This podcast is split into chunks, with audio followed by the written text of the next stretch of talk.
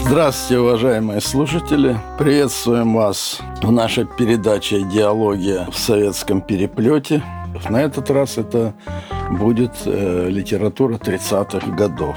Со мной в студии журналист Татьяна Шкирина, и с ней мы вот постараемся и построить эту передачу, чтобы она была вам интересна. Добрый день. Год у нас особенный э, во многих смыслах. Сто лет назад, 30 декабря 1922 года, э, родилась сверхдержава, Союз Советских Социалистических Республик. И в первом выпуске нашего около литературного подкаста, как мы его называем, «Вольница 20-х», мы поговорили о послереволюционной литературной действительности 20-х годах 20 века. Мы вспомнили, кто из русских поэтов и писателей эмигрировал, покинул новую страну, а кто остался и продолжил творить здесь. Итак, сегодня мы будем обсуждать атмосферу 30-х годов прошлого века. Это десятилетие, наверное, можно назвать одним из самых сложных не только в стране Советов, но и в мире. А в конце концов, это последнее десятилетие перед Второй мировой войной, и наверняка у авторов, у всей творческой интеллигенции было какое-то предчувствие великого потрясения. Какое было творчество в эти годы, Леонид Константинович? Я думаю, что нам не надо э, прибегать к привычному сегодня для нас штампу. Вы знаете, в какие сложные времена мы живем. А, а какие они сложные времена были в 20-х, в 30-х годах прошлого века и позже. Я думаю, что мы не в самые сложные времена живем. Но что касается периода конца 20-х и 30-х годов, они были сложные э, с разных точек зрения. Закончилась э, Первая мировая война, опустошительная, грабительская, э, разоренная Европа и возвышающиеся Соединенные Штаты, начало Великой депрессии и вот непонятное еще миру новое образование советская Россия. Какая это советская Россия? Что за советская Россия? Вот, какой идеологический ирратив у этой новой страны. Э, вопросов было больше, чем, больше, чем ответов. Ну и если не касаться, э, я думаю, и в планы наши не входит там давать э, политико-экономическую характеристику состояния культуры, литературы Европы 20-30-х годов, хотя, может, мы и коснемся этого нам, наверное, интереснее состояние культуры, общества, идеологии его как раз вот на рубеже 20-30-х годов, годов Великого Перелома. Он так вошел в советскую историографию. Что имелось в виду под этим а, большим переломом? Это был слом вновь зарождающихся рыночных экономики, то есть ликвидация новой экономической политики, еще принятой Лениным, и честно говоря, спасший страну вот в 20-е годы от голода и разрухи. И резкий переход э, страны к крупным инфраструктурным реформам. Что имелось в виду под этими крупными инфраструктурными реформами?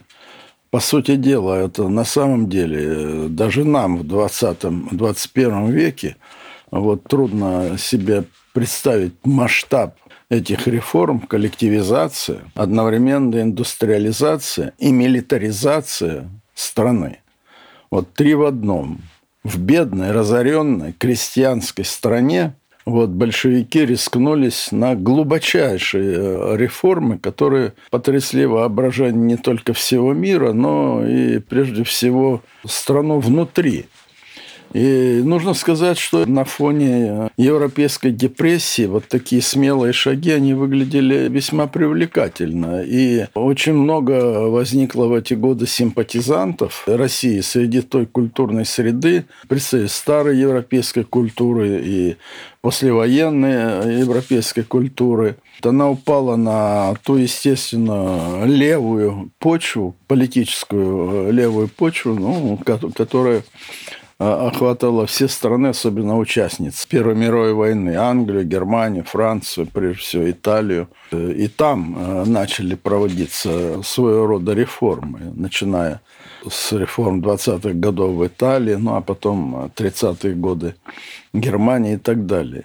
Так вот, 30-е годы – годы Великого Перелома. И, безусловно, конечно, вот такому гигантскому проекту, который задумало тогда советское правительство, задумали большевики – необходимо было, безусловно, идеологическое, прочное идеологическое э, сопровождение. Вот. Давайте представим, что телевизора нет, а на стене висит только один э, репродуктор. И вот через этот бумажный репродуктор нужно довести до населения э, идею тех масштабных перемен, которые происходят в стране, и заразить народ этой идеей заразить этим энтузиазмом, который потрясает и до сих пор потому что энтузиазм масс 30-х, 40-х годов... Такого больше в истории не было. Его не было ни до, ни, ни после. Философы и, и политологи до сих пор изучают этот феномен, который удалось тогда создать с помощью таких скромных средств массовой информации. То есть газета и вот радиоточка в каждом доме. Ну и безусловно, что нужно было в этот стройный ряд строителей новой страны встраивать нужно было литературу литературу, искусство, вот, э, кинематограф. Угу. И именно на эти три э, направления были направления сделаны ставки. были основные сделаны ставки. Литература, театр и кино. кино. Ну, по поводу кино еще Владимир Ильич Ленин сказал, что кино для нас является важнейшим искусством. Он знал, что говорил. Вот, и поэтому на самом деле вот такое концентрированное выражение идеологической поддержки режима и тех реформ, которые проводили в стране, они должны были обеспечить успех. И нужно сказать, что это удалось. Ну, Леонид Константинович, не вся творческая интеллигенция аплодирует новым э, реформам, новому режиму. Кстати, в 30-е годы из России именно уезжает Замятин. Он до этого времени уже написал свою антиутопию в 20-х еще годах э, знаменитую «Мы», а в 35-м, после иммиграции, он в Париже уже продолжает работать над романом «Бич Божий», который, кстати, не успел завершить, но в России его гнобят. И вообще вот эти фрондерские настроения 20-х годов, про которые мы с вами говорили в прошлом выпуске, а, они постепенно сходят на нет. В середине 30-х годов в советской художественной культуре постепенно будет формироваться стиль, получивший название социалистический реализм. Вот вы говорите, что литераторы должны а, подпевать новому режиму, объяснять людям в своих произведениях реформы, их необходимость. Значит ли это, что литература становится обслугой власти? Безусловно, конечно. Вот. Она становится неотъемлемым институтом. Не просто это Прям институтом. Это институт, идеологический институт, влияние. который да, влияние на массы. И причем здесь э, не делалось акцента на качество литературы. Массовость литературы прежде всего. Большой и разной потому что все-таки не очень грамотному населению, наверное, мало понятен был бы тот же Замятин э, вот, и, и, или другие классики, философы Набоков? Э, начала 20 века. И Набоков, и Андреев, и, да, господи, Бунина. Это не с числа этим людям. Это не тот был материал. Язык, да, который нужен да, был. и не тот язык, которым можно было прославлять и доносить до масс ту идею, которая закладывалась в этих гигантских реформах. Во-первых, нужен был лидер. И снова власть обращается к Горькому который в очередной раз э, пребывал на Капри, и немало усилий э, было приложено для того, чтобы он вернулся в Россию. Нужен был лидер, вот такое авторитетное в мировой литературе лицо, ну, которое бы придавало пристойность вот новому зарождающемуся институту советской литературы. Кстати, и с Буниным такой разговор был по поводу его возвращения. Но Бунин, во-первых, он сноб известный все-таки был. Вот. И, и пойти на, на какие-то уступки вот собственным делом он не рассматривал. Ни в 30-х, ни в послевоенных годах, когда к нему приезжал Константин Симонов агитировать его вернуться. Здесь тоже была определенная главная идея в победившую фашизм страну наконец возвращается раскаявшаяся. Блудные дети, Блудные в общем. дети. Литературные, да. Да, российской культуры. Вот. Кто-то вернулся, но Бунин – это блудное дитё. э, Упрямое. Упрямым оказался, так и остался в Грасе. Но Горького удалось убедить. И, по сути дела, он, может быть, больше подходил для той роли авторитета в советской литературе, не- нежели там э, дворянские писатели. Э, Горький был, что называется, от земли. Пролетарский писатель не, не по назначению, а по духу, на самом деле. И своим творчеством он, э, наверное, был больше понятен. Удар был точный, целенаправленный, точный конечно, Максим Горький вер- вернулся. Он не знал, конечно, своей судьбы, и раскаяние потом поступило позже гораздо. Но главное, он э, сделал очень важное дело. Он возглавил советскую литературу, и он был одним из организаторов Союза писателей, а это уже был э, на Махи- самом, махина. да, на самом деле э, литературный институт, который ну, был подобен любому министерству, которое выполняло заказы идеологических органов власти по поводу, ну, что писать, о ком писать, как писать, что прославлять. И вот тут как раз и наступило время тех имен новых.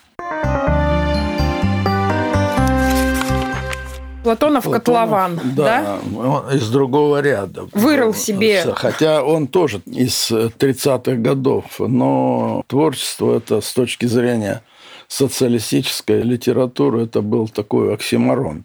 Ну, его воспринимали, его котлован восприняли как жесткую сатиру на СССР первой пятилетки. А вот сейчас модное слово «сюр», да, и Да. именно в этом нынешнем значении Да, да, да. высказывался Бродский в своем послесловии к котловану, 73 год, да, потому что, а, конечно, не в 30-е годы было опубликовано это произведение, он писал, я позволю себе процитировать, «Платонова следовало бы признать первым серьезным сюрреалистом. Я говорю первым, несмотря на Кавку, ибо сюрреализм – это отнюдь не эстетическая категория, связанная в нашем представлении, как правило, с индивидуалистическим мироощущением, но форма философского бешенства – продукт психологии тупика. Мне кажется, вообще волшебные слова. Очень точное выражение, я скажу. Платонов не увидел своего произведения печати. Оно появилось В 69 году, Ну, спустя да. 40 лет после написания, Да, и то в эмигрантском журнале. После его смерти я его в руки взял уже где-то, по-моему, в 90-х годах.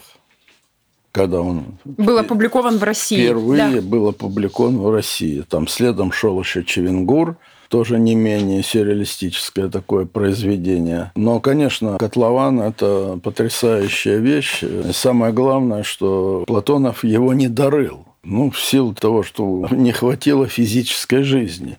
Но вот прошло э, там несколько десятков лет, э, и нашлись последователи, которые продолжают рыть этот котлован. Я советую вообще взять в руки Платонова. У нас Достоевского мало читают, э, вот еще меньше читают Платонова. Но не лишне было бы просто заглянуть. Э, Многие э, вот вещи стали бы понятны. Слушайте, но вот писать в стол, неужели это примета этого времени? Ведь э, Платонов действительно, его хоть книга и распространялась сам издатом, но на самом деле немногие к ней прикасались, потому что даже само хранение такой литературы было опасным для жизни, да? Писать в стол – это явление, сопутствующее любо- любому литератору. От графомана до классики. И тот, и другой могут писать в стол. Ну, мне кажется, очень важно Один, а, один видеть от своего читателя. того, что его графоманское произведение никто не будет читать, а вызовет, э, если не смех, то легкую иронию. А другие от того, что можно э, платиться жизнью. Поэтому в стол летело все. Слушайте, Бунин, Набоков, они, понятное дело, находятся за пределами э, Советского Союза, но ведь они прекрасно пишут, а пишут такие э, Ну, они, и они, издаются. они находились в безопасности. Ну, ну, что вы сравниваете? Или Платонова 30-х годов, Вот. Или Бунина 30-х годов, получающего в Стокгольме э, Нобелевскую, Нобелевскую премию. Это два, два, разных, два состояния. разных состояния, качества. А что могло грозить там человеку, который бы хотел бы заглянуть вообще в философию самой идеи режима, в философию той идеологии, которую режим проводил. Ведь попытки делались. Разве не делал попытки Кольцов – будучи даже э, обласканным редактором «Правды» одно время. А разве не делал это Бабель, э, автор «Конармии»? Да многие делали попытки. А разве Булгаков это не выражение вот этого философского осмысления системы, идеологии режима, который определял время того периода. То есть, э, как и всегда, не бывает такого, чтобы одномерное пространство. Поэтому все равно существуют такие лагуны, э, которые заполняются какими-то вещами, которые не, не, не совсем коррелируются э, с задачами партии и правительства. Многие искали ведь разные пути. Паустовский великий, я считаю, вот знаток русской словесности и, и писатель. Ну, он ограничился Карабагаз-голом. Это такое социалистическое произведение, вот вполне. А дальше все его творчество это было автобиография, это было такое э, травоядие, интереснейшее по своему слогу, по описанию. Его можно читать без конца и с удовольствием. До сих пор, к сожалению, он рано у нас забыт. И не только он. Поэтому борьба шла. Э, Тихий Дон Шолохова, вот, э, хотя до сих пор идут многие споры по поводу авторства, неважно. Вы Шо... как, кстати, относитесь к этому произведению? Шолохов, э, вот, ну, безусловно, это великое произведение. О гражданской войне может быть только сравнимое с булгаковской Белой гвардией, бегом. Там много жестоких сцен таких. Да. Вот, но э, а дальше идет поднятая целина. Это, угу. это как раз то, что является визитной карточкой коллективизации. Поднятая целина.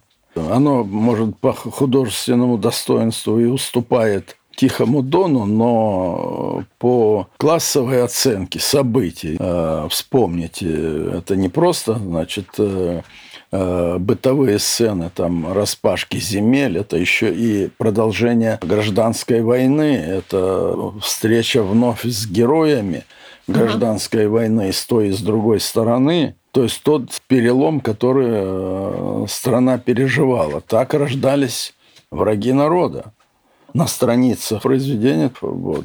Леонид Константинович, вот вы говорили о необходимости популяризировать, да, в СССР, например, можно отметить фантаста Беляева, который как раз популяризировал деятельность Константина Циолковского, да, но при этом как случилось, что в 20-е годы по факту можно было писать вообще обо всем, и не было никаких запретных тем, мы с вами про это говорили, а вдруг в 30-е вот эти вот тиски, да, сжимаются и становится писать ну, опасно. Вот э, насколько уже в этот момент сильна цензура? Самое главное, как власть обращается с этой творческой интеллигенцией?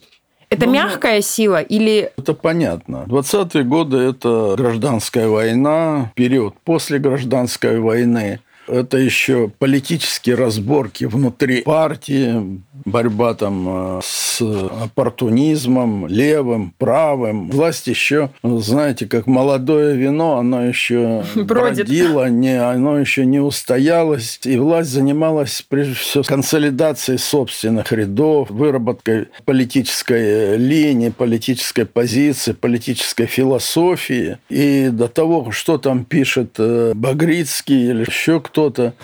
Пока было просто мало дела. Мы Артем Веселого еще за, за, за, забыли. Вот. Кстати, говорят, в 30-е годы эта книга появилась э, на прилавках случайно, и все от нее обалдели. И потом она была долго запрещена. Как это да. вообще так? Россия кровью умытая, да? Да, Россия кровью умытая. К 30-м годам когда уже определить четкий контур строителя, государственного строительства и проведения вот этих радикальных реформ переустройства страны, понадобилась совершенно другая литература, совершенно другие авторы угу. и совершенно другие сюжеты, где на первое место выходил гегемон, рабочий класс, угу.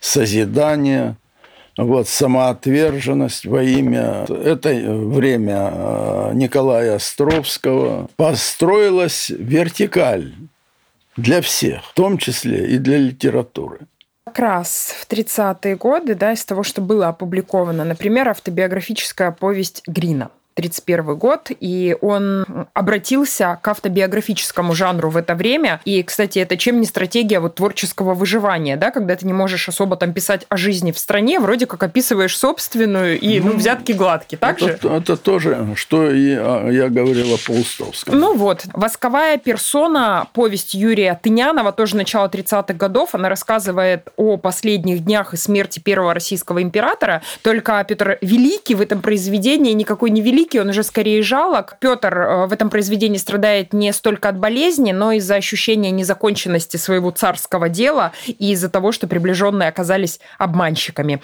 Его мучают воспоминания и мысли. Кстати, образ Петра очень популярен. В это же время а, Алексей Толстой, работает над историческим романом Петр I, который создается по социально-идеологическому Знаете, заказу самого ну, Сталина. Да, может быть, и идея нового прочтения биографии Петра I, она возникла как раз Сталин лично следил вообще за всеми новинками литературы. Мимо него не могло пройти. Серьезно? Он делал пометки везде. Он очень много читал. Он прочитал практически все, включая и пьесы, и драмы, и э, это главный цензор был э, литературы. Выше него э, не было. Странным может показаться, но он этому делу уделял внимание. И, может быть, вот этот вот образ Тыниновского Петра навеял ему идею другой фигуры, большевистского толка, вот, неумирающего, увядающего Петра, брошенного друзьями, коллегами, обманутого, обворованного, а другой образ стального гиганта, э, железной рукой устанавливающий с помощью насилия самодержавную власть в стране. Вот эта идея власть и насилие – это рефрен, который проходит через весь роман Петр I у Алексея Толстого. И здесь нужно сказать, что Толстой великолепно справился с этой ролью, вот, э, которая ему была отведена. Мало кто знает, но он не закончил этот роман. Uh-huh. Вот. То, что мы знаем, э, это первая там, и вторая часть, uh-huh. третьей части романа нет, он его не успел дописать, умер. Но количество, объем тиража Петра Первого невероятно велик. Там, по-моему, сотнями тысяч. Это роман под э, действующую фигуру. Это как бы прообраз исторический прообраз руководителя вот страны, страны, который востребован народом. Он должен восхищать, он должен потрясать, он должен обладать колоссальной властью, колоссальным влиянием на все события, происходящие в этом мире. Роман был переиздан, вот вы говорите, что тиражи в СССР 97 раз, с 47 -го да. года по 90 -й. Я скажу, что в моем понимании первый большевик в России не Ленин, не Сталин. Самый первый большевик или прабольшевик в России – это Петр Первый. Да почему? Потому Он же весь что... такой европейский, окно в Европу. Да. Ну... Э, а кто говорит, что Сталин был против прорубания или Ленин прорубания? Оком. В идее марксизма-ленинизма заложена была мировая революция, извините. Нас интересовало все. Поэтому все совпадает. Не совпадает только внешний вид. Вместо кафтана я на Петре Первом видел бы тужурку кожаную с револьвером. И все подходит тогда. Никто не отрицает роли Петра Первого, но фигура все равно остается очень противоречивой. Она идеологизирована до предела. И кто не очень хорошо знаком с историей российского самодержавия, там, ну, отдают ему вот это, царь царей. Да ничего подобного. Были умнее, грамотнее, философичнее, дальновиднее цари, э, нежели Петр I, и которые добивались больших успехов гораздо меньшими человеческими тратами, материальными затратами. Это та же Екатерина II, тот же Александр II. Вот. Я вообще Александра II считаю главным реформатором э, России. Имя этого э, императора, оно недостаточно оценено просто советской да историографией. Ну вот сейчас мы любим Александра Третьего. Вот, перешагнули через Александра II, любим Александра III. Ну, может, вернемся. Вернемся. Бог даст. Вы упомянули фамилию Багрицкого. Я вот скажу, что в свое время на меня произвело неизгладимое впечатление. Это его «Смерть пионерки». Э, соцреалистическая поэма, написанная в 1932 году. Я просто вот ну, реально помню, что я в детстве захлебывалась слезами, когда я вот читала эту историю про девочку, которая там помирала от скарлатины, да, но вот этот крестик, который ей мать принесла, она его так и не э, надела на себя и вот отдала там э, честь и, собственно, умерла. Валя Валентина, что с тобой теперь? Белая палата, крашеная дверь. Ой, вот, вот я говорю, у меня мурашки по коже. Я понимаю, что это идеология. Я понимаю, да. для чего это было. Но вот как удавалось авторам настолько точно попасть э, в сердце, достучаться до своего читателя, все-таки какая была главная задача? Отказаться, ну, то есть перечеркнуть религию, да, или все-таки подтвердить вот верность там партии каким-то своим идеалам? Не, ну, нужно понимать эм, э, ведь, что социальный и политический заказ, он ведь э, выдавался не ремесленником, он выдавался настоящим художником, талантливым, профессиональным писателем, поэтом, литератором и так далее. Важна была тема, а тема была задана от Павлика Морозова. Это охватывался пласт детского подросткового возраста – который воспитывался на преданности идеи Ленина, Сталина, идеи революции. И нужны были такие фигуры, такие образы. Их нужно... Наши ровесники, ровесники да, которых мы или да. враги, или, собственно, да, ориентиры, да, моральные. Э, Дед ГИС, детское издательство, которое существовало, оно очень эффективно работало в этой части. Даже Гайдаровский, почитайте, рассказы, которые он издавал в этом издательстве, и в которых главными героями являются дети, подростки. Все это было звеньями одной цепи. Вообще талантливые люди стояли во главе советской идеологической машины талантливые просто люди, сами профессионально одаренные люди, которые умели ставить задачи. Ведь не все же э, из литературы там и 20-х, и 30-х годов мы готовы с вами пустить под нож. Ничего подобного. Очень много... Читается и теперь, да, и... много является достоянием и сегодня угу. литературы. А что, случайно появился, что ли, Остап Бендер э, с его 12 стульями э, у Ильфа и Петрова? Совершенно не случайно. Это, это тоже был, скажем, ну как это? Это гротеск на советскую власть. Ничего подобного. Это не гротеск. Это была форма художественного выражения той зарождающейся бюрократии, которая э, вот э, уже одолевала молодые советские э, правительственные органы. С которой надо было бороться. Бороться. Да. Этот формализм, это бездушие, это воровство, коррупция.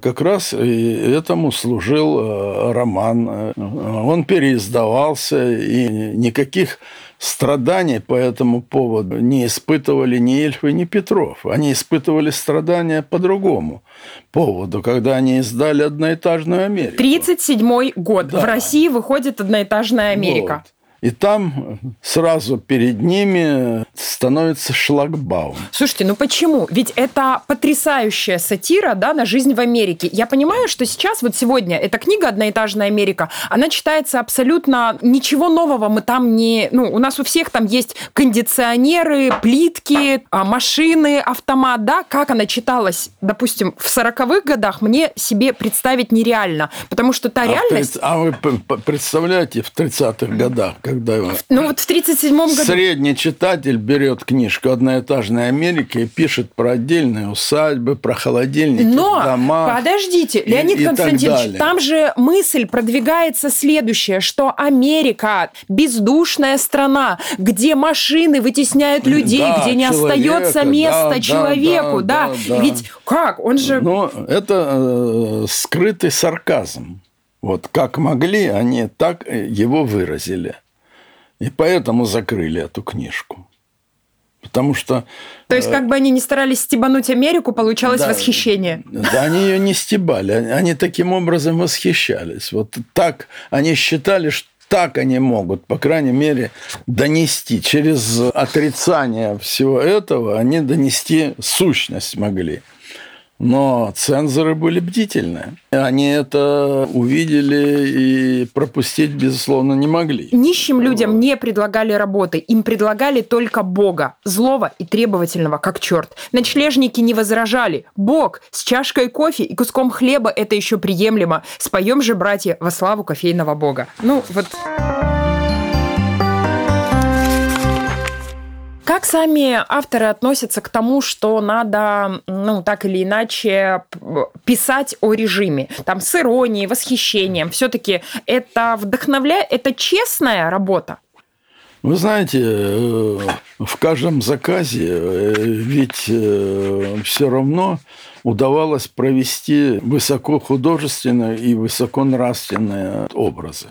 Вот чтобы вы не говорили там про э, мифологизмы, как закалялась сталь, э, или рожденные, недописанные рожденные бурей, но все равно вот образ целеустремленного молодого человека, вот, он не лишен ни в каком поколении.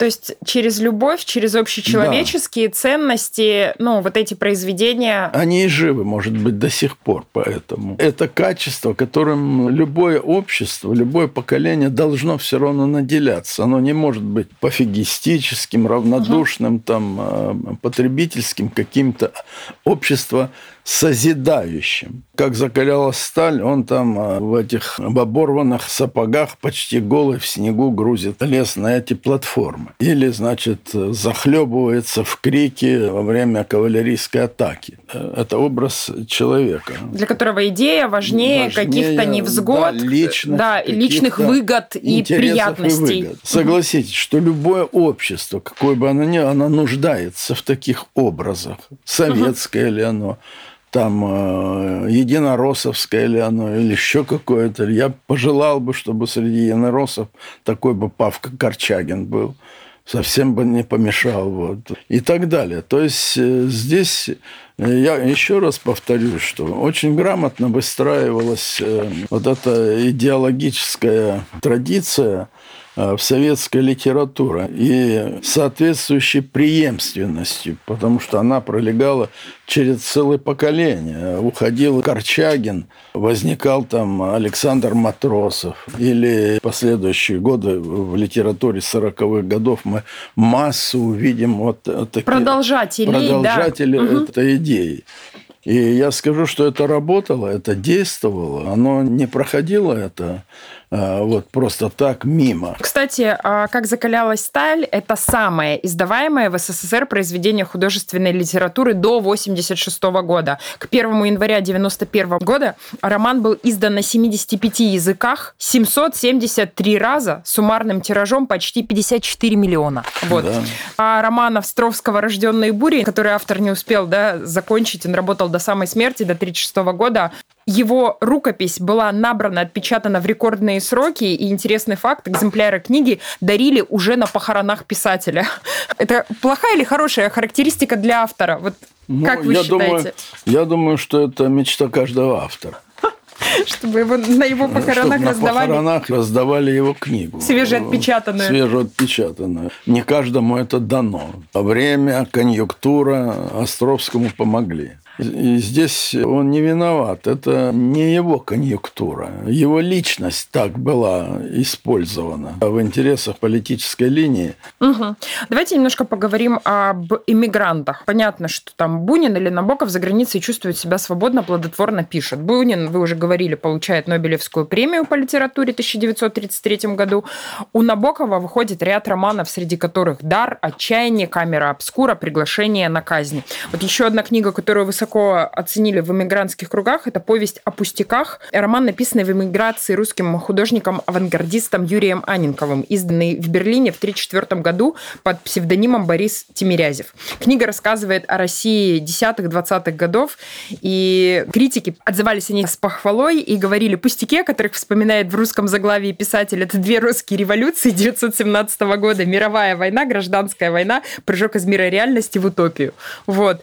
А в СССР остаются там Михаил Булгаков, Даниил Хармс. Хармс, да, а, он работает, ну, у обоих проблемы с публикациями, потому что, по-моему, Хармс издал что-то там шесть детских брошюр и два своих каких-то стихотворения при жизни. Все остальное это уже архивы. Ну, Хармсон интересный сам по себе вот человек. На первый взгляд даже парадоксальная личность, ушедшая куда-то в себя. Ну, его же реально шизофреником называют, и, возможно, не беспочвенно. И он не сильно заботился об изданиях, издадут его, не издадут его.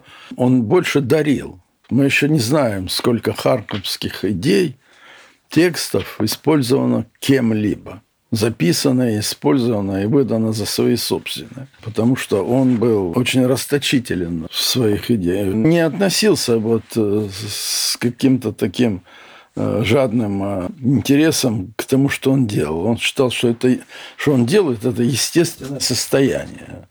И он делится так же, как он делится, беседуя с каким-то человеком, которого он встретил на улице и с ним разговаривает. Быков его русским кавкой называет. И удивляешься только, за что спрашивается у Бога, вот человека, который создал свой внутренний мир. За пораженческие настроения да. в 43-м году или 42-м. Вот. Ну, это же придумать очень легко. Трудно судить. Наверное, лет через 30 вот так же перед микрофоном будут сидеть люди – Э, будут обсуждать литературу 20-х годов 21 века, вот, э, Прилепина, э, Веллера, Быкова, что-то придумывать и давать оценки. Вот. А почему Прилепин в Думе оказался, а Быков за границей? Кто, кто, кто из них... Правее? Да, кто левее, кто, Правее. кто талантливее, а кто нет. Это бесконечный конфликт людей, мыслящих с режимом. Ну, если уж российский пример, то, ну, начиная от Радищева и до сегодняшнего дня. Вот. Далы Борисовны Пугачевой.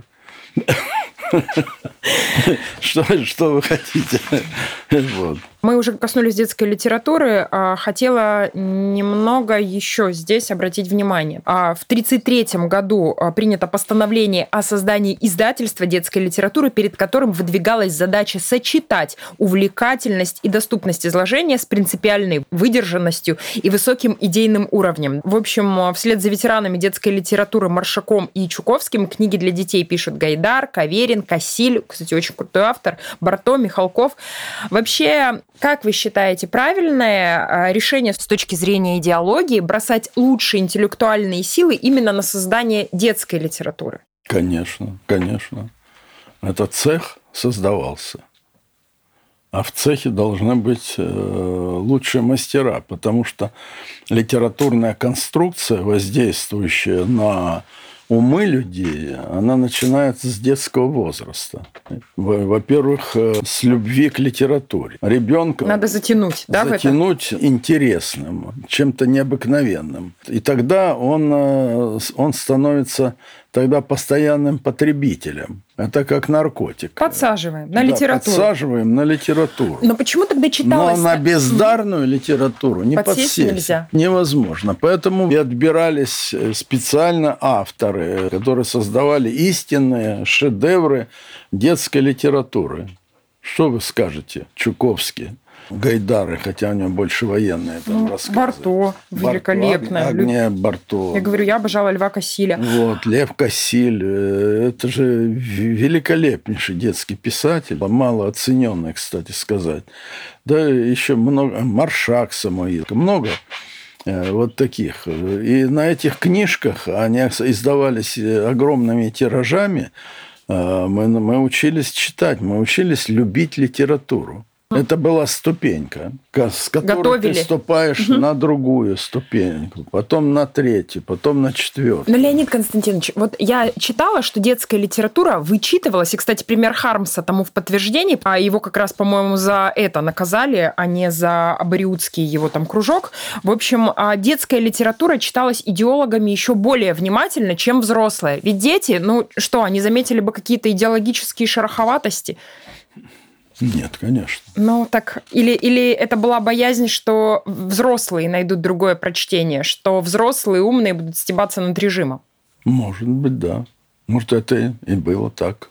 Потому что ведь э, детские книжки с удовольствием читали и взрослые. Взрослые мамы и папы вечером читали книжку этой двусмысленности в лице родителя ребенок не должен был видеть. Он должен был также относиться искренне к тому тексту, который читает мать или папа, вот, и воспринимать ее именно вот, э, таким образом.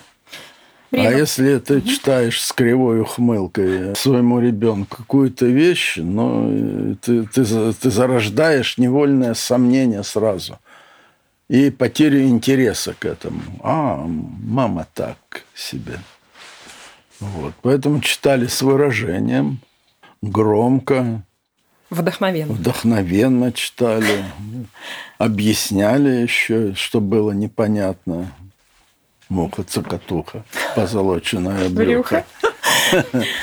Ну что же, у нас время подводить итоги. Давайте все-таки в трех словах скажем, какой была литература 30-х годов в стране Советов, что она дала миру, потому что в это время в мире, ну, для контекста, выходят просто замечательные произведения. Детективы Агаты Кристи, которые очень хорошо написаны. Дочь священника Оруэлла. Унесенные ветром Маргарет Митчелл. Три товарища моего любимого Ремарка. Ночь нежна. Да, капитаны песчаных карьеров. Гроздья гнева. Это вот я перечисляю только по верхам. Да? Не, ну, это еще время Бернарда Шоу, это еще время Леона Фангера вот, симпатантов советской литературы и вообще советской России. И, и многое, многое другое. Сказки Джани Радари. Это же уникальнейшая вещь. Говорят, их запретили сейчас почему-то ну, наверное, кто-то поторопился. Поэтому э, литература была богатая, но одновременно э, вот она и пронизывалась запахом беды. Тот же Ремарк, там не только там три товарища, а Триумфальная арка, фронте без перемен. Без перемен. Угу поколение еще не, не отошло от э, потрясений, от потрясений случившихся перед войны, новыми. Да. И было очень много литературы, осуждавших э, вот этот милитаризм. Но одновременно с, с нашей стороны, значит, наша военная литература, у нее был некоторый другой акцепт. Если завтра война, э, Шпагина, это знаменитый наш военный литератор – вот, э, который одним махом побеждал Германию и так далее. И ряд еще других, они тоже создавали прославляющих Красную Армию, победы Красной Армии творчестве. Этот э, дух тоже присутствовал. Но мы не стыдно выглядим да. на фоне мировой литературы наши 30-е годы?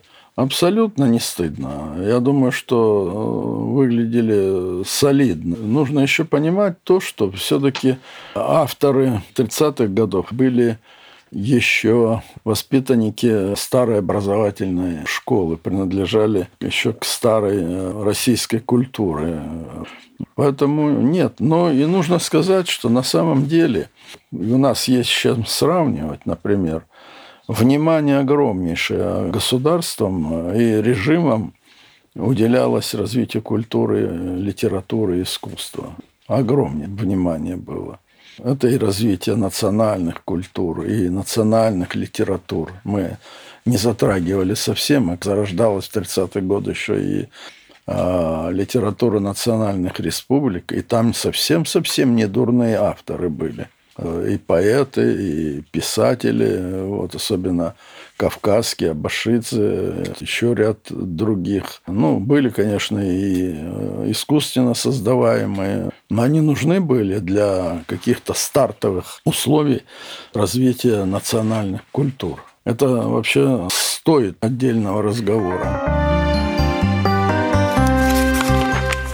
Давайте по традиции порекомендуйте к прочтению какую-то очень важную именно для вас книгу из вот этого периода 30-х годов. Что нужно прочитать э, обязательно? Дайте задание. Ну, Список на лето. Ну, вы знаете, трудно советовать. Ты выбираешь из той литературы, которая тобой востребована, и совсем может быть не востребована и нынешнему времени, и нынешнему читателю. Ну, все-таки, что у вас в сердечке? Вот. Но «Котлован» я бы посоветовал. Угу. Платонов «Котлован», да? Для думающего читателя. Хорошо.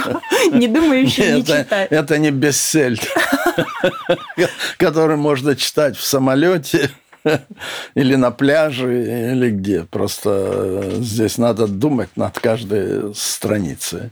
Попробуйте.